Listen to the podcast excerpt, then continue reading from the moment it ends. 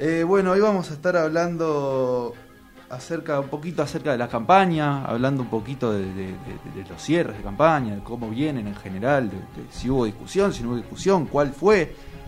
Eh, vamos a estar hablando un poquito de esto y después en el segundo bloque vamos a estar eh, compartiendo una charla con el economista y periodista Julián Guarino, eh, conocido en C5N, eh, escribe también para el Destape, así que bueno, vamos a estar conversando eh, con él un poquito de todo esto eh, y algunas cosas más. Pero antes queremos presentar un poquito cómo viene eh, nuestras redes sociales, ¿no? Bueno, nos pueden seguir en Instagram, donde colgamos entrevistas. Hoy, por ejemplo, Romina Ferrer, ilustradora feminista, a las 8 de la noche, la pueden ver. en nuestro Instagram. Atrás- Los de Atrás Radio, nuestro Instagram. También estamos en Facebook, Los de Atrás Radio. Muy bien. Y tenemos una plataforma nueva, se puede llamar así, Spotify, con nuestro podcast. Los de Atrás Radio también.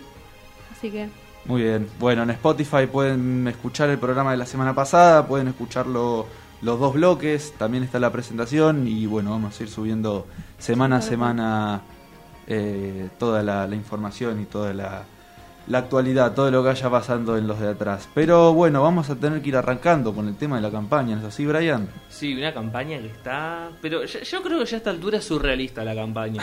No, no sé, ya... Es, es un meme hecho campaña, diría, Es- ¿no? Olvídate. Es un meme constante. Es, una gran definición. Es un meme intentando superarse todo el tiempo. Perfecto. O sea, por porque ahí. uno dice, bueno, no, ya está, es esto, hasta acá, hasta acá llega y no. El límite se corre un poco más Sí. para adelante. Eh, por eso. Pero bueno. em, Sí, no- está la frase de, en Argentina es imposible aburrirse. Ah, es verdad. ah, Totalmente. Es verdad, siempre el hay algo meme, nuevo. ¿te aburriste? Bueno, ya está. Que en el peronismo siempre se garcha, que qué sé yo. Un poco de todo, ¿no? Claro, esta semana, a ver, eh, un poco la columna de eso, ¿no? Mucho, mucho discurso. ¿De los garches en el peronismo? No. No. Ah, bueno, no, no, no, eso, eso es tema para otro programa. Eso es tema para otro Pendiente programa. queda.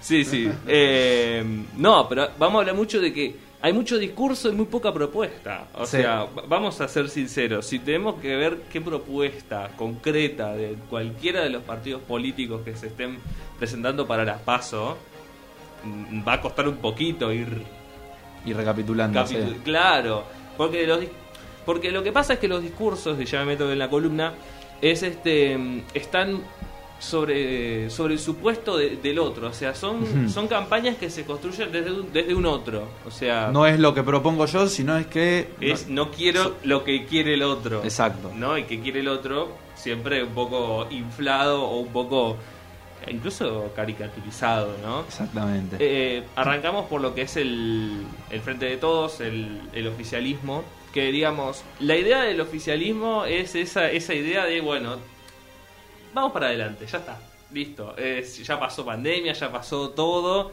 eh, que un poco se mezcla con eso de recordar, ¿no? La gestión anterior, bueno, en todos, todos en este bendito país hacen campaña recordando lo que hizo la anterior. o sí, me sea, acuerdo la- la, la campaña en 2015 de Macri diciendo la pesada herencia.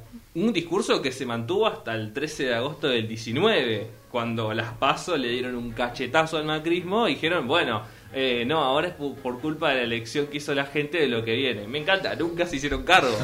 Entonces, eh, bueno, y acá un poco la campaña del Frente de Todos está un poquito metido eso de, bueno, pero en el gobierno anterior, pero y la, la idea de la pandemia económica, ¿no? que se mezcla con la idea de la pandemia sanitaria. Total.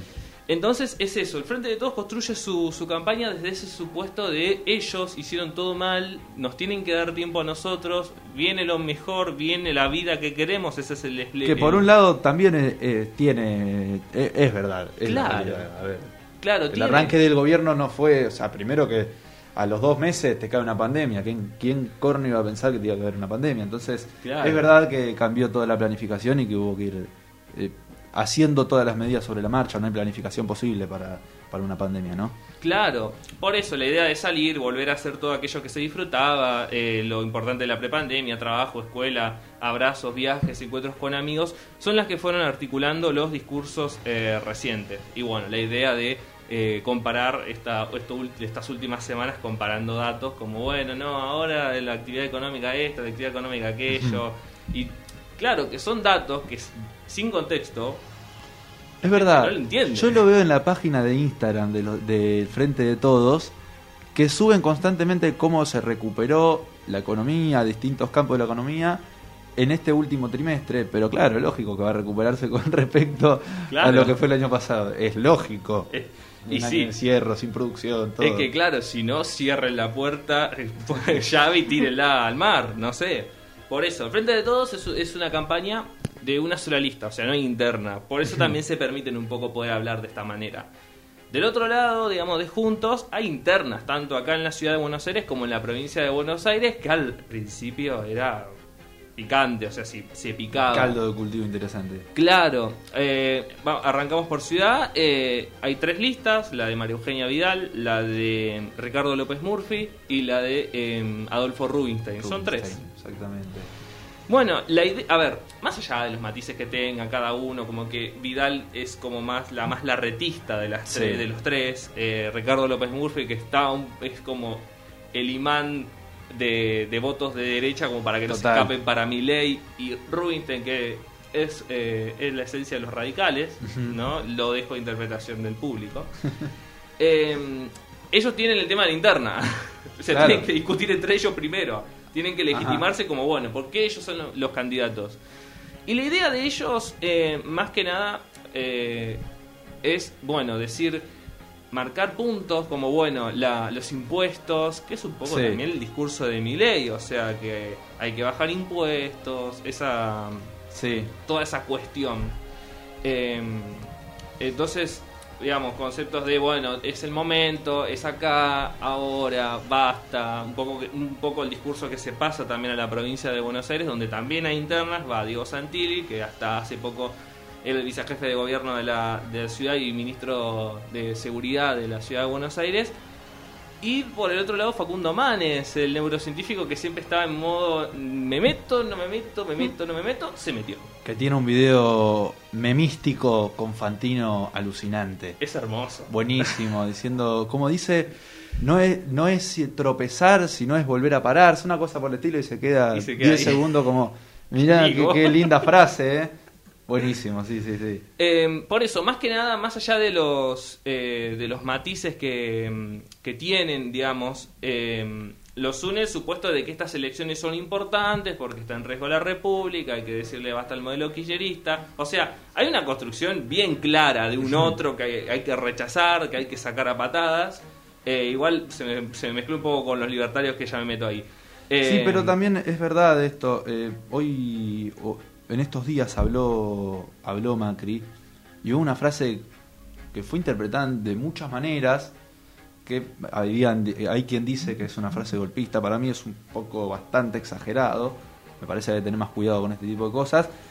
Que dijo como que estas elecciones son un momento importante para, para marcar la agenda un poco al gobierno y que se van a tener que o dar cuenta o se van a tener que ir.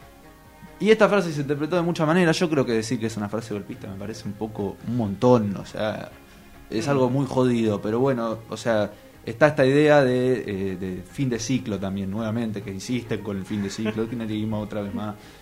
Claro. Eso sabemos que no va a pasar, pero bueno. Claro, por eso. Y si pasara, no es el momento. Todavía faltan dos años más de Claro, gobierno. exactamente. Eh, es, es eso, digamos. eh, a ver, yo, yo pienso un poco que Mauricio Macri se metió en la campaña como para que los votos es, tienen la misma función que López Murphy. No los Hmm. pongo al mismo nivel, pero más o menos. No quieren que se le cape voto duro, que se les vaya hacia Ok. las opciones de los libertarios. Decís que Macri en este caso está para, para captar esos votos de la derecha. No sé si para captar votos, sino para retener Ok. los propios. Porque, a ver, Macri tiene un núcleo duro, igual que Cristina. Sí, sí, eso es verdad. Eso es verdad. Quizás no son. Tienen una imagen no- negativa muy alta. tiene una imagen negativa muy alta. O sea, tienen un piso y un techo muy, Hmm. muy, muy cercanos entre sí. Eh, pero bueno, la idea de la campaña Juntos por el Cambio se mete mucho en eso del otro, el otro autoritario, el otro populista, el otro autocrático, el otro que avanza sobre las libertades, ¿no? Al fin y al cabo es como una discusión eh, en el oficialismo y la oposición de esto, ¿no? Vos sos esto, eh, no queremos eso, ta, ta, ta, nosotros somos mejores. Sí. Se podría resumir en eso, en eso tranquilamente. Y los libertarios, que es un discurso, a ver, es el discurso propio del outsider, de- del que viene Ajá. a irrumpir un poco en la, en la política, porque convengamos que como partido eh, lo- los libertarios son relativamente nuevos. Esper fue candidato en el 2019, pero digamos que no tuvo... Pero es un partido relativamente moderno, nuevo. Claro. tiempos. Que en el último tiempo ganó cada vez más fuerza y la, yo creo que la va a seguir ganando. Claro, es que esa es la, la gran pregunta. Esa es la gran pregunta. No sé si tanto eh, pero sí Javier Milei acá en Ciudad. Recordamos Javier Milei, candidato en Ciudad de Buenos Aires, José Luis Esper, candidato en la provincia de Buenos Aires. Eh, digamos, Milei busca eso, es un discurso más violento. Vamos, vamos a decirlo, aunque no, no llama a la violencia por suerte. Pero sí, Es un discurso- sí llama a la violencia de todas maneras. Sí, pero bueno, viste que los políticos tienen eso de, ay, yo no dije nada. Claro. Es como que tira la piedra y esconden la mano. Exacto, exactamente. Un poco los políticos todos tienen eso, así que como bueno.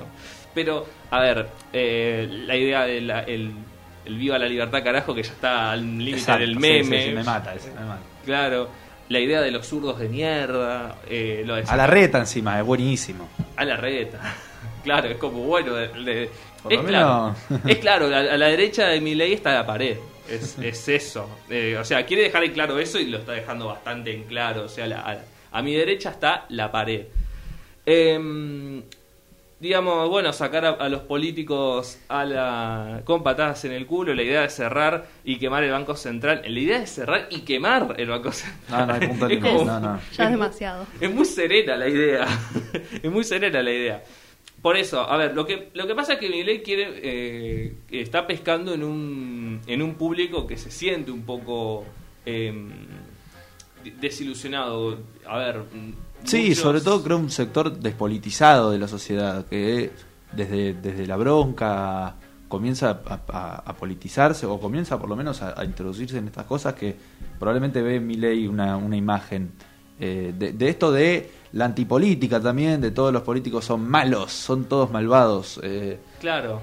Bueno, a ver, yo venía hablando, ¿no? Tanto el oficialismo como la oposición es un ellos, es ellos malos, que hacen todo mal, Hmm. que son, bueno, y nosotros que somos buenos. El creo lema- que tiene mucho que, que está creo que este Milei está captando los votos que en su momento captó el macrismo con la llegada de los CEOs y todo, el todo ese marco empresarial que bueno en su momento ellos captaron esa- ese voto de, lo- de la antipolítica de nosotros somos los nuevos eh, tenemos la renovación el famoso cambio Claro. eh, creo que está captando es- ese voto con un mensaje más elevado todavía Claro, es como, bueno, es la... A ver, to- tomo lo que dicen los medios del kirchnerismo para aplicarlo acá. Eh, los medios eh, dicen del kirchnerismo que ganen o pierdan las elecciones van a profundizar el modelo, sí ¿no? Con lo que sea que signifique eso. Bueno, acá pasa lo mismo, o sea, ese, ese, ese público, ese electorado eh, dice, bueno, no resultó con Macri, vamos más a fondo. Claro. Es, eh, es eso. A ver, el lema de la campaña de Milei es ellos contra nosotros. Hmm. Listo, ya me, ya me hizo trabajo. Pero y el ellos son todos ellos, todos, Todos no, no hay- ellos. Ellos son la casta política. Eh, y bueno, la idea de el look de él como de rockstar, un rockstar medio medio raro en Medio el venido a sentido. menos.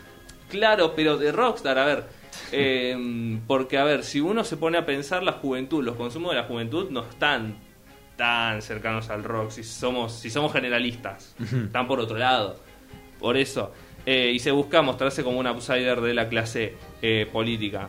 Por eso, a ver, el éxito de Milei es, por un lado, esto de, de la antipolítica, de empezar a marcar la agenda al mismo Juntos por el Cambio. O sea, Total.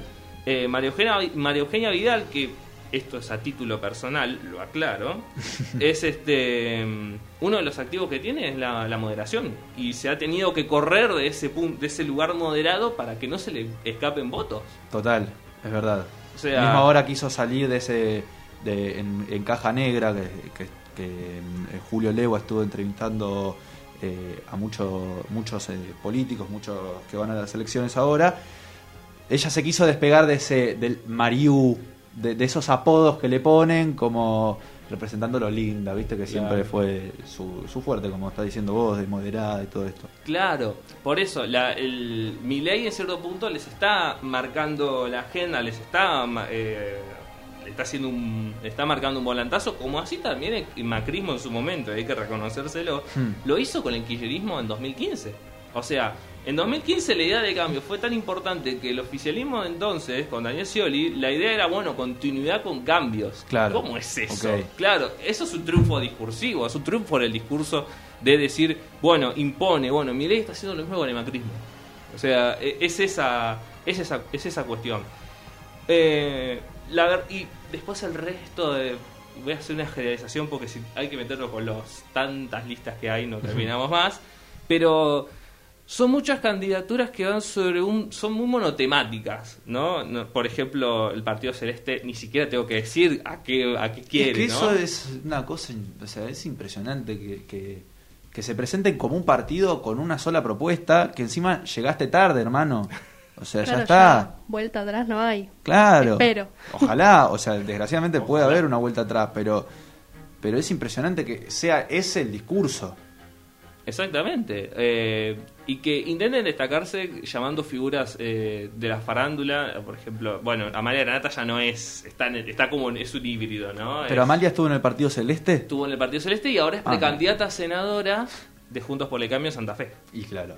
O sea, va ahí en Santa Fe interna, muy muy picante también. eh, pero, por ejemplo, en, en La Matanza, el Partido Federal de Miguel Saredi, eh, dirigente de, de- de Ma- de Matanza, que ha sido que ha ido con el macrismo en su momento, eh, pas- eh, lanza como candidato a concejal a Rey en Lancelota. Y uno dice, ¿cuál es la propuesta ahí? No, ahí está usando el nombre, básicamente. Claro. O Cintia Fernández. Cintia Fernández, me sorprende el nivel de faranduliza- farandulización de los últimos años de, de este sector de, de Claro, la o, o, el, o acá en Ciudad el payaso Marulito, que eso ya, ni, ya es el meme, ya es el meme, ¿no? Eh, que bueno, ellos se, eh, se presentan diciendo, bueno, yo vengo a hacer lo que en realidad los políticos son, que son payasos. Por eso digo, hay una, ojalá, ojalá, eh, me encantaría, pero no lo veo muy, muy, eh, muy posible, que el, después de las pasos haya propuestas, porque es lo que la gente quiere. A ver, eh, vuelvo al tema de la juventud. Eh, algunos somos de una, de una generación que fuimos eh, adolescentes con el quillerismo y que el quillerismo en cierto punto buscaba esa interpelación con la juventud. Eran otros tiempos, era otro contexto. Sí, pero buscó despertar a cierto sector de la juventud y cierto, cierto sector de la militancia también. Creo que lo logró igual. Total. Sí, eso es cierto. Pero Hoy- es verdad que en los últimos tiempos no, no está ocurriendo y hay un nivel de debate muy bajo. Mismo creo que lo que más se escuchó en las últimas dos semanas fue que el peronismo siempre garchó Mm. y la frase del consumo de marihuana de, de María Eugenia Vidal, que ya lo habíamos escuchado hace no mucho con Amalia Granata, me parece. Mm. Creo que ella misma lo había hecho hace dos años. Y ese fue el nivel de discurso. O sea, la frase de debate fue sobre la marihuana, sobre el consumo. Que está bien. Para mí es totalmente errado lo que dice María Eugenia Vidal. Pero eso no puede ser el eje de la campaña en, en este momento de la Argentina, ¿no? Es una cosa impresionante, la verdad. Claro, eh, digamos, es eso. Eh, yo creo que con el. Ojalá, pero no lo veo muy posible. Eh, es mucho discurso y poca propuesta. Y los sectores más jóvenes, a ver, hay que entender que muchos chicos van a empezar a votar a partir de ahora. Y es un porcentaje importante, no es que son 10.000, no, son, si no me estoy equivocando, entre 150.000 y 250.000. Sí, sí, Anda es por esos número números. grosso. Es un número importante a captar. Y lo que se ve es que la clase política eh, como que no, no sabe cómo, eh, cómo interpelar, cómo interpelar a ese, a ese colectivo. Va a TikTok como diciendo, ah, bueno, porque acá están eh, los chicos, sí. Es un poco más que eso. No, no nos sirve ver Sí. a, a la reta respondiendo o haciendo challenge eh, en TikTok o, o no sé. No, Eh, yo creo que el, el electorado joven quiere un poco de, de propuesta. eh, porque al fin y al cabo es el Es lo futuro importa. nuestro, o sea, es esa la cuestión.